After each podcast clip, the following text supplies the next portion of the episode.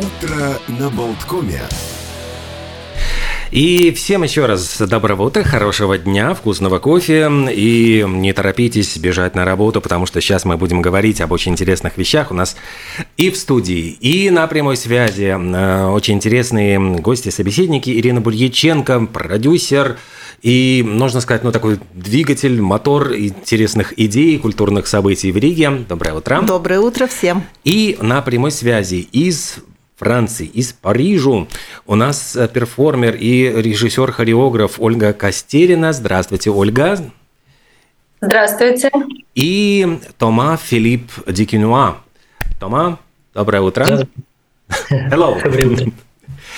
Эм, речь пойдет об очень интересном проекте, который можно, могут, смогут посмотреть и рижские зрители, Орфей и Эвридика.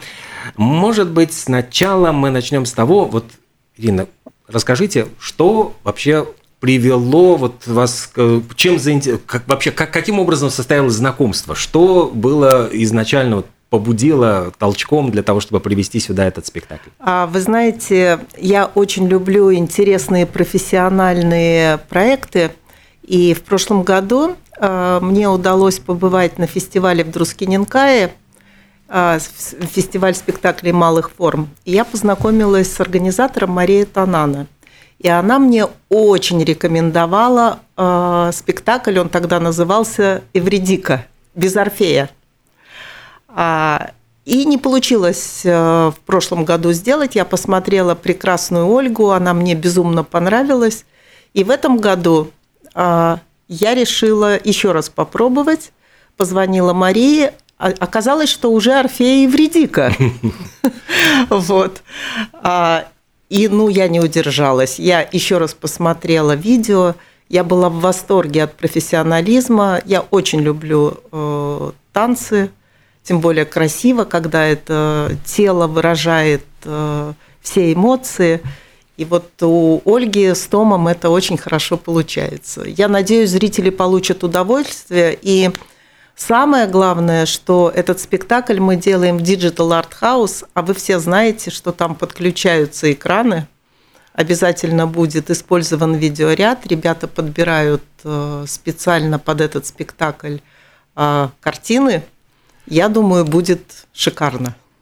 То есть можно сказать, что это будет э, ну, такой эксклюзивная версия спектакля, поскольку да. его можно вот именно только там и только в этот э, раз увидеть. Абсолютно в верно. Декорациях. Абсолютно вот, верно, потому что эти декорации будут подбираться специально под ребят, специально под спектакль, под эту музыку. Ольга, может быть, вы расскажете несколько слов о том, каким образом вообще появился спектакль «Эвредика», несколько слов о себе, вот потому что я знаю, что вы много лет на сцене, у вас более 15 лет сценической карьеры, и вы работали в самых разных жанрах, включая вот э, и ставили номера, включая и цирковые, и э, танцевальные шоу, и всевозможные. Да-да. Э, ну, уже больше 20 лет, на самом да. деле, так я сегодня как раз посчитала с момента первого выхода на сцену, если мы не учитываем спорт, а вот именно такую сценическую профессиональную деятельность, артистическую. Э, ну, еще хотела сказать, что на самом деле мы сейчас не во Франции, а мы сейчас на Мальте. А, приедем мы к вам из с Мальты, прилетим, то есть мы сами из Франции, но вот готовимся к фестивалю сейчас на Мальте. Заряжаемся солнцем, провезем его в Литву и в Латвию потом. Да, в Друскиненкай мы как раз сначала тоже едем, и потом э, уже в Ригу. Э, да, спектакль, как, а, как Ирина уже упомянула, сначала был сольным. Это было только об Эвредике, мое исследование ее характера, этого образа вообще в целом, как бы перенесение его на язык танца, выражение через тело, через э, пластику, через э, э, какие-то визуальные образы. Ну, такое переосмысление, потому что я всегда э, в своих спектаклях пытаюсь э, не просто транслировать историю, даже если это общеизвестная история, вот какой-то миф или известный сюжет, а переосмыслить это, перевести это как бы на более, на более земной, что ли, язык а потому что тело — это как раз наша связь с Землей, ну вот с чем-то таким материальным. И если я выражаю, я почти никогда не разговариваю, в, в спектакле «Орфея Вредика» мы немного говорим, но это совсем такие намеки на наше восприятие смысла мифа. Вот. Обычно только телом выражается э, вся история, и, э, и вот этот язык, мне кажется, что он наиболее правдивый, при этом еще и интернациональный. Поэтому мы как раз и можем, вот он, он не говорит по, по-русски, да, он сейчас с нами тоже тут на связи, а, но мы можем все равно приехать в Ригу и рассказать нашу историю, и все будут понимать, о чем мы говорим.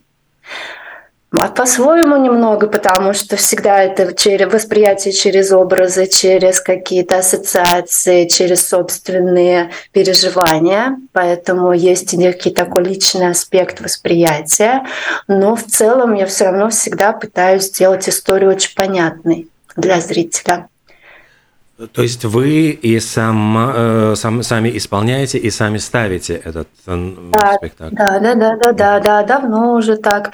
И э, ну, для себя именно такие полноценные спектакли я стала ставить больше десяти лет назад.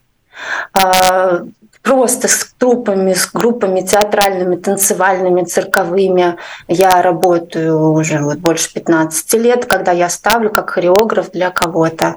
Вот. И наш проект «Дуэтный стол» существует Э, ну, можно сказать, два года. Как раз вот где-то в этих числах мы начали в июле 2001 года, 2021. А, то есть, соответственно, у нас примерно сейчас так вот где-то уже начинаем, два года будет этому проекту. Но мы начинали очень медленно, так аккуратно, постепенно.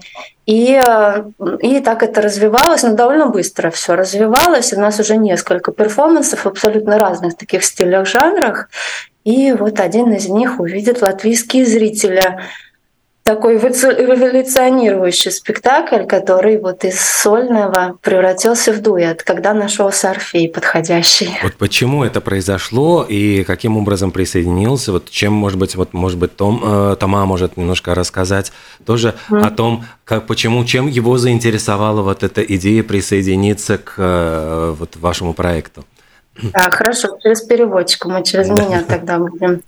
Uh, why, what was the reason for you to be interested in uh, in dance and to be interested in uh, participating in project with me? Um, it starts with um, with a meeting uh, with you, and then um, simple uh, occasions of dancing together transform into a proper initiation. Mm-hmm. Да, ну, то есть это все, это началось просто с обычной, с обычной встречи, то есть мы встретились так э, довольно странным образом. Это было время ковида, кстати говоря, mm. когда еще не очень, это было, не очень просто было путешествовать. А, и эм, и да, и, ну, и началось очень, как я и сказала, очень как-то так лайтовенько, ну, то есть легко. Мы просто пробовали вместе танцевать. And after um, a professional career in combat sports, uh, I really enjoyed the, the work uh, around uh, aesthetic uh, and also uh, the opportunity to deliver a strong uh, spiritual and philosophical message. Mm-hmm. Да, и у Тома за плечами такая большая и очень успешная карьера а, бойца, бойцовская. Да, и в единоборствах. Мы знаем. Да. И а, после этого, ну, сам, сам вот он говорит, что после этого а, в танце для него, вот он нашел в танце возможность выражать более глубокие смыслы и а, ну, более духовное вот сам, самовыражение, чем по сравнению с тем, что было в его жизни до этого. And um, the opportunity of doing a myth is the the opportunity for me to gather the, the, the body, the spiritual level, and the opportunity to to uh, share also a part of our intimacy mm-hmm. in the on the scene because I feel like a lot of stuff uh, are said in the myth but it are, it's actually a part of uh, what we are uh, do, doing and living together. Mm-hmm. Да, и возможность в возможность играть на сцене именно историю мифа, ну вот миф выражать, он видит как соединение тела духовного аспекта, так как там есть ну, так, довольно глубокий смысл, ну, прошедший тысячелетия уже, можно сказать, да, который передавался все равно. Это, мы до сих пор до нас дошел, дошла эта история. И э, одновременно с этим выразить жизненные аспекты именно наших взаимоотношений, а, потому что в мифе есть какие-то универсальные вещи рассказаны, и некоторые а, связаны с тем, что мы сами переживаем. Ну, не только мы вдвоем, а я думаю, что целом многие переживают, иначе бы этот миф не, не имел такое значение и не был бы таким сильным. Но от себя я могу сказать, что наш, наша версия этого мифа, опять же, это переосмысление некое. Когда я работала над ним, и когда я начинала работать над сольным спектаклем, просто про образу Евредики, а сейчас еще больше, когда мы уже именно э, вдвоем играем, и у нас оба персонажа здесь присутствуют, у меня получилась интерпретация мифа немного отходящая от общепринятой, потому что обычно, когда мы слышим Орфея и Евредика, а, это воспринимается как такой, о, это красивый миф, трагический, о вечной любви, вот такая была сильная любовь, что он спустился за ней в, в преисподнюю, чтобы вывести, и вдруг не получилось у него, потому что он ее так любил, не смог на нее не посмотреть. В моей а, версии мы больше рассказываем о вот о причинах этой трагичности, почему все так вот вышло э, печально. А я думаю, что потому что э, Орфей, он просто не смог смириться с естественным порядком вещей. Вредика умерла, он не смог ее отпустить. Не смог отпустить, потому что была очень сильная привязанность. И эта привязанность закончилась трагически. То есть он поспорил с волей богов. Его талант, вот эта сила его, дали ему шанс спуститься за, за Евредикой в преисподнюю. Мы, кстати, не знаем, плохо ей там было или хорошо, если честно, никто об этом не говорит. А, и а, жизнь есть жизнь. То есть все, она ушла и ушла.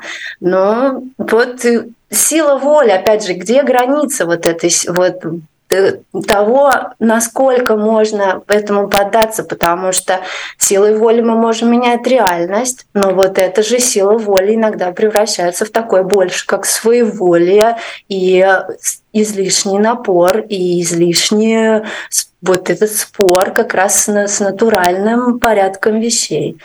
И, и э, он спускается, Орфей спускается за Евредикой, ему дают этот шанс, но он его теряет, опять же, потому что привязанность и вообще желание привязанности, привязывать одного человека к другому, да, да, кого-то к себе, возникает из страха, из недоверия. Как раз этот страх и недоверие был причиной того, что он решил проверить, а следует ли она за ним. И, соответственно, в этот момент все теряет. Вот мы больше рассказываем, об, исследуем в спектакле вот природу вот этой привязанности и что на это толкает, причины, природу привязанности, последствия. Ну и, соответственно, сами характеры Орфея и Евредики. Как бы идем чуть глубже в погружение именно в характеры. Э, скажите, пожалуйста, все-таки вот э, ведь Тома у него блестящая была карьера вот в ММА и просто когда мы говорим, что перспективный боец, то есть там практически там было огромное количество побед, э, есть примеры очень интересные, когда люди из Э, э, танца приходили в боевые искусства. Самый яркий пример Жан-Клод Ван Дам, который э, был артистом сначала вот балета, а затем начал заниматься карате и стал очень перспективным бойцом. Вот как все-таки вот почему именно такая обратная трансформация произошла и вот как это вот можно объяснить? They ask about uh, so why this transformation happened, why you changed from successful fighting career to dancing. um, you can tell them that I'm, I, I, I cannot uh, explain it still. It's still not clear for me. До сих пор не может это объяснить, для него самого это до сих пор еще загадка. But what is sure for now is that the um, development of dancing express uh, another part of me, which is feminine and uh, the martial arts was more into the masculine. Mm-hmm. Танец в данный момент, ну, единственное, что он может сказать наверняка, то, что он чувствует, что сейчас танец э, дает ему возможность выразить другую часть его природы, потому что ММА, ну вообще бойцовская карьера это было больше про мужское, а сейчас уже больше исследование своей, своей женской природы, половины, ну как бы части своей натуры. And they both contribute to help me with finding another, another, a new balance но обе эти, ну, обе эти, мужское и женское, помогают ему найти баланс. Соответственно, если он долго исследовал мужское начало, мужскую природу свою себя, да, то нужно исследовать и, и что-то противоположное. Насколько э, вообще, что сейчас происходит э, в мире танца, на какие новые тренды и э, мода на, как, как, на какие вот интересные идеи происходят в мире. То есть вы же ездите по всевозможным фестивалям, вы видите в том числе, может быть, и выступления других артистов. Происходит ли какой-то вот интересный обмен идеями? Насколько сильна конкуренция вот сейчас среди артистов э, ну, и балета, и танца? Mm. Ну, мир танца, он очень обширный, и Тут про конкуренцию говорить э, сложно, потому что уникальный продукт, он всегда пользуется спросом. То есть если что-то вот уникальное, оригинальное, это всегда найдет своего зрителя. А, соответственно, и тогда не получается это сравнивать с чем-то еще. Конечно, очень много сейчас танцевальных компаний, театров, а, которые пытаются развиваться в собственном направлении, искать собственные стили. Это очень интересно, потому что это повышает вариативность, и для зрителя это, конечно, подарок, а, что сейчас просто есть возможность смотреть. Это можно же тоже ездить не обязательно только в своей стране смотреть, можно ездить смотреть где-то еще. А, то есть э, в сравнении с тем, что было, например, там вот 15 лет назад, там 13 лет назад, когда я начинала сольный свой первый проект, и, и вот он был сразу ориентирован на то, что ездить с ним по фестивалям, и ну, мне хотелось, просто у меня была такая цель э, играть собственные спектакли где-то за границей. А это был совсем другой мир. То есть, если я сейчас сравню, не так много лет прошло, не сто лет, не 50 лет прошло, но это абсолютно было все другое. И э, э, мне, если честно, было сложно, потому что то, что я показывала, обычно, э, ну, то есть там было две реакции. Или это наталкивалось сразу на какое-то непонимание абсолютное, или наоборот, люди цеплялись за это и пытались к себе тоже пригласить, даже если это как-то сложно, далеко там или не умещалось в мои расписания. Я помню там, гастроли, когда я просто почти не спала, потому что мне все равно хотелось слетать в Китай из Германии, потом мне было, надо было вернуться быстренько в Германию, и у меня была всего неделя в Китае, за которой нужно было сыграть три спектакля и провести там четыре воркшопа, что-то типа такого. Вот. А, то есть была вот такая полярность была. Сейчас и зрители, и организаторы, и продюсеры, они более открыты к необычным формам, к экспериментам, а, потому что они понимают, что это тоже может найти своего зрителя. Но здесь есть некая опасность, потому что если мы ставим на эксперимент, эксперимент, он должен все равно под собой иметь основу очень сильную смысловую, э, и ориентация все равно должна быть на зрителя, а не на то, чтобы просто что-то такое необычное там сделать, эпатировать на сцене самим вроде как покайфовать, я имею в виду артистов там, или режиссеров, или хореографов, а там зритель что поймет, то поймет, как, как воспримет, так воспримет. Я считаю, что это нечестно, потому что если мы все-таки профессионально подходим к делу, то мы на сцену выходим для зрителя. Соответственно, должны ориентироваться на зрителя тоже выражать себя, выражать собственный стиль, собственный взгляд, собственный подход, но быть честными и понимать, что это не должно быть потерей времени для зрителя, который пришел смотреть. А что сложнее э, для вас, э, например, создавать с нуля какую-то совершенно новую оригинальную идею или, например, э, ну, участвовать в каком-то ну, классический. То есть я клоню к тому, что существуют классические балеты, существуют постановки, которые гарантированно собирают Э, зрителя. Ну, то есть, условно говоря, «Лебединое озеро» или «Щелкунчик», э, там э, для зрителя это абсолютно все понятно, он, он знает, что он ждет, и он приходит и получает. А когда да. для него совершенно вот что-то новое и неизвестное, это может и пугать, и вот, ну, как бы это, это настораживать. То есть, вот что для вас вот именно этот вызов создания нового, абсолютно чего-то оригинального, чего еще не, существу, не существовало? Ну, как я уже сказала, я просто очень много лет работаю. Я прошла уже этот путь, когда я участвовала в э, известных спектаклях, в э, постановках, которые все знают, на которые точно придут зрители. И опять же, когда ты просто участник э, большого балета, ну, на тебя нет никакой ответственности в плане, да, придет или не придет зритель, понравится или не понравится, потому что все знают, чего ожидать. Но ты просто просто такая гаечка в общей машине. Другое дело, когда ты создаешь собственный продукт.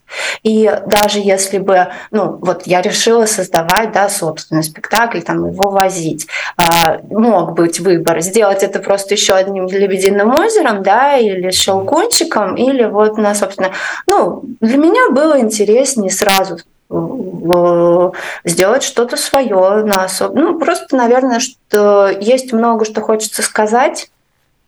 А, и есть вот этот язык тела, который мне интересен, язык образов, не только тела, потому что это в целом визуальная картинка, да, которую мы на сцене видим, это свет очень важное значение играет, а, звук, музыка, ну то есть общее впечатление. Вот. Для меня интереснее э, выражать себя, выражать свои мысли, выражать свои взгляды, чем просто повторять что-то уже пройденное, наверняка интересное. Я стараюсь сделать интересное, э, интересным то, что мне хочется сказать, то, что высказать. А скажите, вот ставить для вы говорили о том, что вы ставили и для других эм, по заказу. Вот здесь вот эта работа может быть вот именно когда заказчик диктует, что он хочет получить, э, ограничивая, может быть, вашу свободу творчества. Вот в этих случаях как вы себя чувствуете? Угу. Да, я могу прям по свежим впечатлениям сказать, потому что как раз вот наш дуэтный проект с Томом, а, мы работаем в Франции с агентством, которое постоянно устраивает довольно крупные мероприятия, такие ну, очень стильные, и для них мы создаем как раз небольшие шоу по заказу. То есть есть определенная тема, есть а, иногда прям конкретные отправные точки, что-то типа там вот у нас есть пять цветов нового вот этого продукта, и вы вот сделаете что-то прям очень связанное с этими цветами, там, да, а, еще и стилистика должна быть неоклассика при этом, например. А, и я могу сказать, что это как раз иногда это помогает. Потому что даже своих студентов вот на воркшопах я, я им всегда говорила, что импровизация без рамок это амеба. Угу. Ну, то это просто вы сейчас улетите, особенно если нет э, опыта вот восприятия своего тела и на, в целом как бы вот с взгляда со стороны на то, что происходит, когда я двигаюсь, а, то это, это сложно. Как только появляется рамочка, то есть ограничения, какие-то лимиты, сразу импровизация дает, э, ну, это дает импровизации вот прям движущую силу, энергию.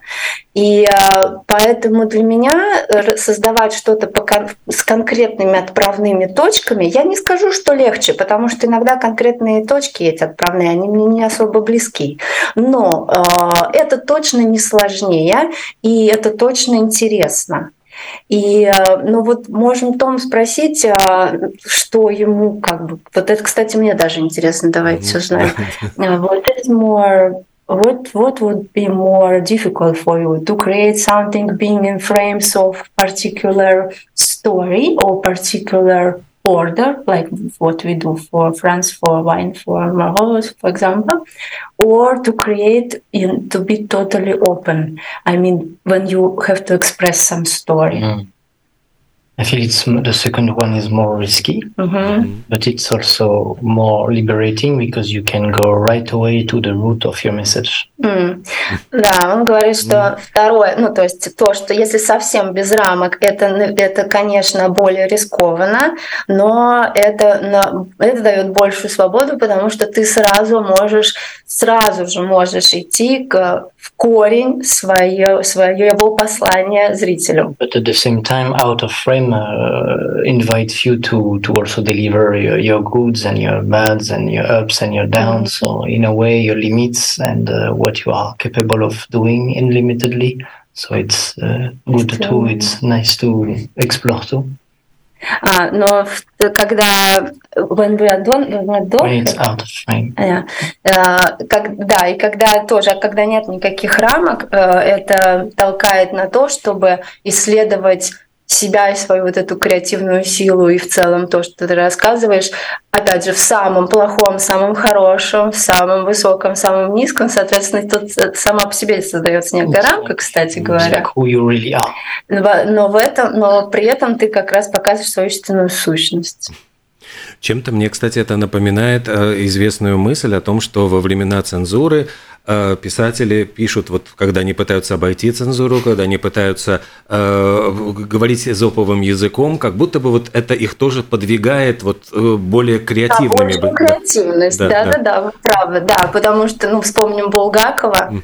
в, в рамках такой строгой цензуры он смог говорить об очень поразительных на то время вещах, да, если умеешь читать, если умеешь как бы считывать вот эти символы и понимать автора, и при этом, ну, то есть он мог вот это все равно все выражать э, благодаря своей креативности обхода очевидных рамок, да, mm-hmm. и это делает его еще более ценным. Скажите, пожалуйста, вот э, вы упоминаете вот чувствовать свое тело. Э, сколько вообще длится карьера все-таки э, вот артистов сцены, вот именно в танце? Вот насколько, ну вот все-таки начинается, вот, когда возникают, например, вот эти от ограничения, которые связаны уже, может быть, с определенными э, гибкостью тела, которое, может быть, становится не таким гибким. Вот что тогда, вот э, сколько продолжается карьера, и не является ли это, может быть, тоже какими-то рамками, которые вот начинают тебя ограничивать, но дают, может быть, какой-то другой импульс, искать какие-то другие смыслы? Да, вы правы, дают. А, ну, мы сейчас говорим все-таки о театре танца, то здесь язык тела — это не обязательно трюки, как, например, в балете, в классическом, mm-hmm. если мы приходим смотреть балет, мы обязательно увидим там стандартный набор балетных, ну, как, как скажем, трюков, да, если, а, то есть это будет фуйте, это будут высокие прыжки ЖТ, это будут, ну, там, поддержки, да, все вот. А, просто без этого балет немыслим. А, если мы говорим про театр танца, то наша задача нашего тела выразить мысль.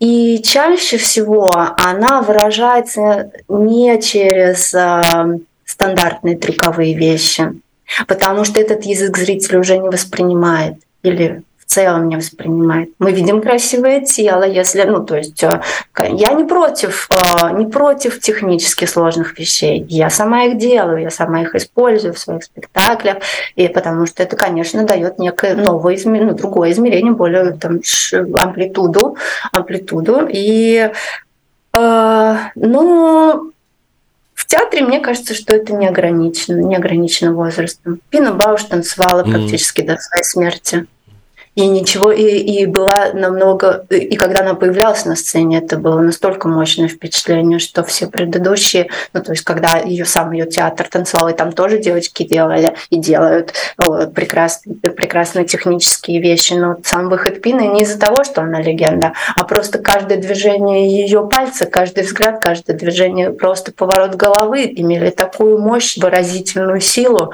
что люди просто забывали вообще себя.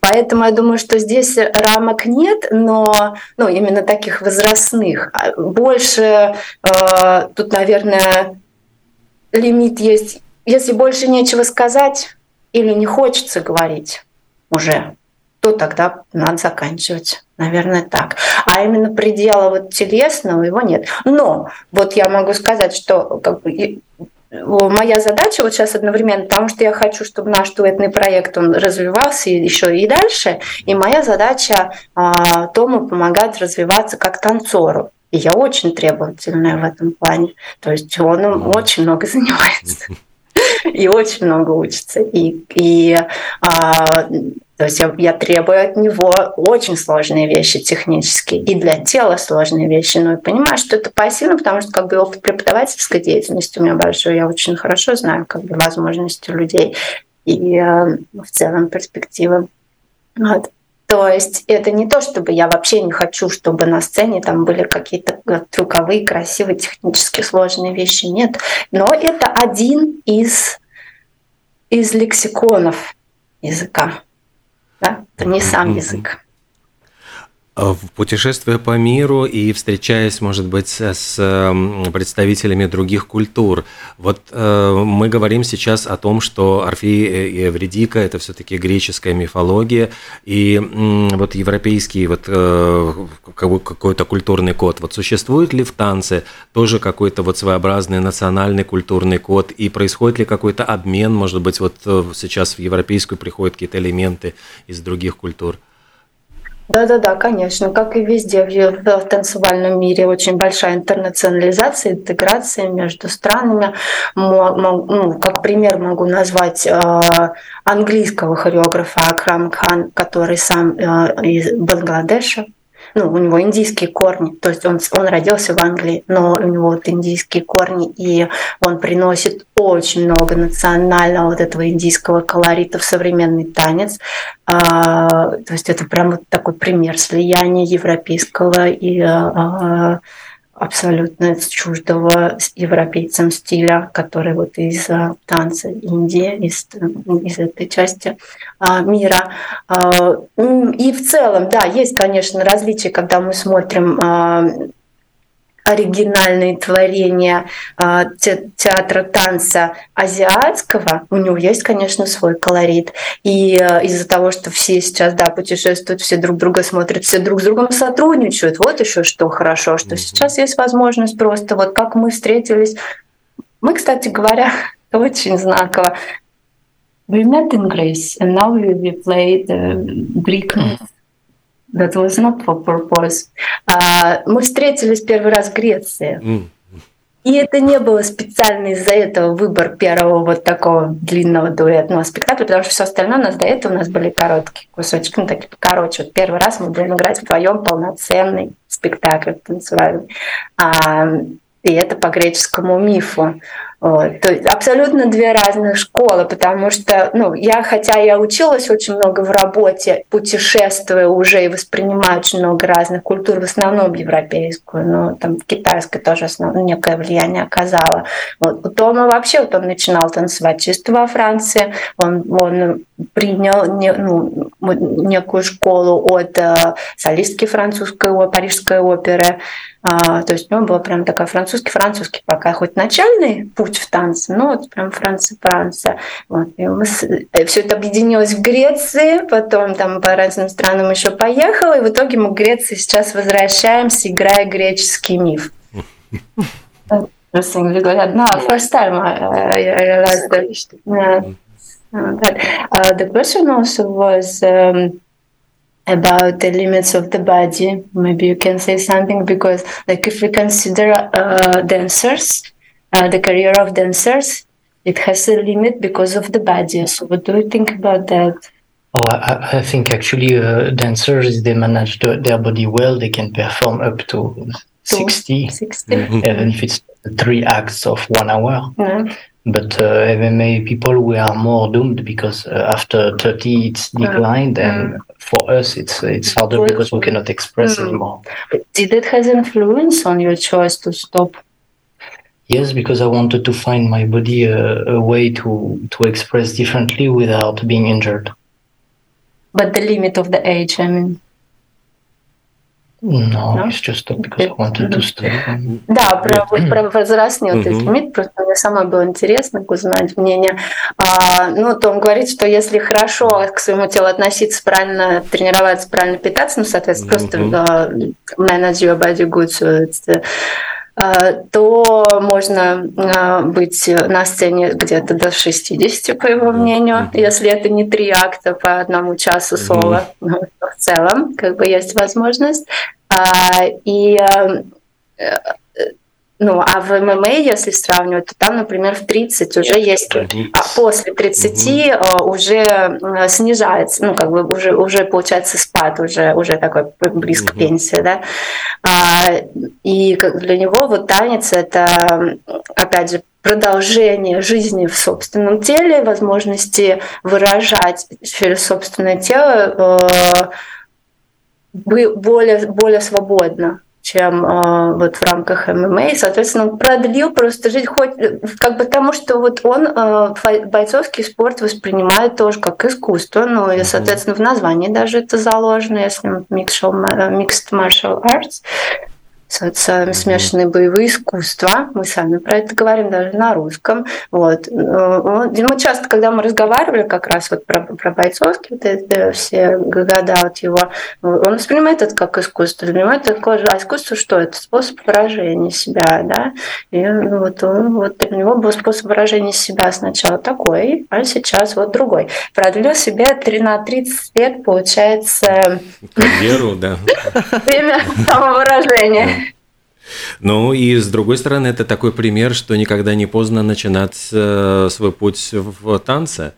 То есть можно да, приходить в любом... говоря, да, да, да, да. Потому что, ну, он, конечно, я бы не сказала, что с нуля прям начал, потому что все-таки это было уже подготовленное тело, физически тренированное, хорошая растяжка, хорошая координация, то, что дало ему вот, ну, предыдущая спортивная карьера. Но танец это абсолютно другое, другое ощущение тела, другая пластика, другая жизнь, другое дыхание тела. И вот этому ему приходится учиться. Но с той страстью и с тем желанием, которое от него исходит, он двигается очень быстро. Соответственно, вот мотивация, хотя вот конкретной прям мотивации не было, когда мы начали, ну, я имею в виду вот конкретных каких-то дат, в которые надо сделать спектакль. Они пришли потом. То есть они абсолютно как-то магически вокруг все это реализовалось, все, что нужно было для этого. И, но вот первое, что было, это вот этот огонь, искра, просто желание э, учиться и вот вступить на новый путь. Это, конечно, поразительно. Это до сих пор меня в нем поражает, вот спустя даже два года. Ну и мы с огромным нетерпением ждем 9 августа, когда в Digital Art House можно будет посмотреть. Я понимаю, что это э, что для вас вот именно то, что это будет специальный еще такой вот интересный, не, не декорации, а вот именно э, картины, которые будут сопровождать спектакль. Да, это прекрасно. Мы уже имеем опыт как раз выступления в, в помещении, окруженном видеопроекцией. И это, конечно, мощное впечатление. А, я думаю, что мы сами будем погружены в какой-то нереально волшебный мир и, и пригласим туда и зрителей вместе с нами пройти этот путь. Ну что же, спасибо огромное. Это Ольга Костерина и Том Филипп Декенуа, которых мы увидим 9 августа в Digital Art House, Орфей и Эвредика. Ирина, может быть, несколько тоже еще слов с, ну, вот о том, что, что еще раз проговорим, где ну, ну, билеты, как а, вообще Ну, во-первых, ребят, спасибо большое. Ольга, вы разговари... А, ушли Нет, уже, все, да? все в порядке, да. А, да, а, они, Ольга говорила так, что мне самой стало еще интереснее. Мне еще больше захотелось увидеть этот спектакль на сцене. Да, это состоится в Digital Art House 9 августа, это среда, насколько я помню, в 20.00. И билеты, если кто-то заинтересовался, можно приобрести на страничке или в кассах Digital Art House, там есть ссылка. А, Ирина, спасибо большое за такие интересные, интересных гостей, потому что действительно было очень интересно поговорить о современном мире танца. Я просто сейчас смотрю сериал «Балет». Э, а, а я еще, кстати, не начала. Вот, и я поэтому вот как-то это настолько совпало вот с тем, что рассказывает вот Ольга. Это действительно было невероятно какое-то вот такое совпадение идей и вот какого-то Э, я понимаю вот какую-то бессмертность вот э, самого искусства танца и да. то, что оно, он э, требует какой-то вот постоянной жизни, какого-то обновления, постоянного поиска новых форм, идей, смыслов. Это действительно очень здорово. Да, вот небольшая ремарочка. Многие говорят, я не люблю балет, не люблю танец, я не понимаю. Я не понимаю, как можно не понимать, если человек профессионально телом тебе рассказывает и дает посылы. Наверное, это зависит все-таки от обстановки и от тех людей, которые танцуют в данный момент на сцене. Будем надеяться, что э, ребята не разочаруются Ригой, потому что они тут будут впервые. Здорово. Спасибо большое, Ирина Буриченко. И мы говорили с э, артистами Ольгой Костериной и с Томом Филиппом Декануа, которые приедут совсем скоро в Ригу. Спасибо всем. До свидания. И всего доброго. До свидания. Хорошего дня.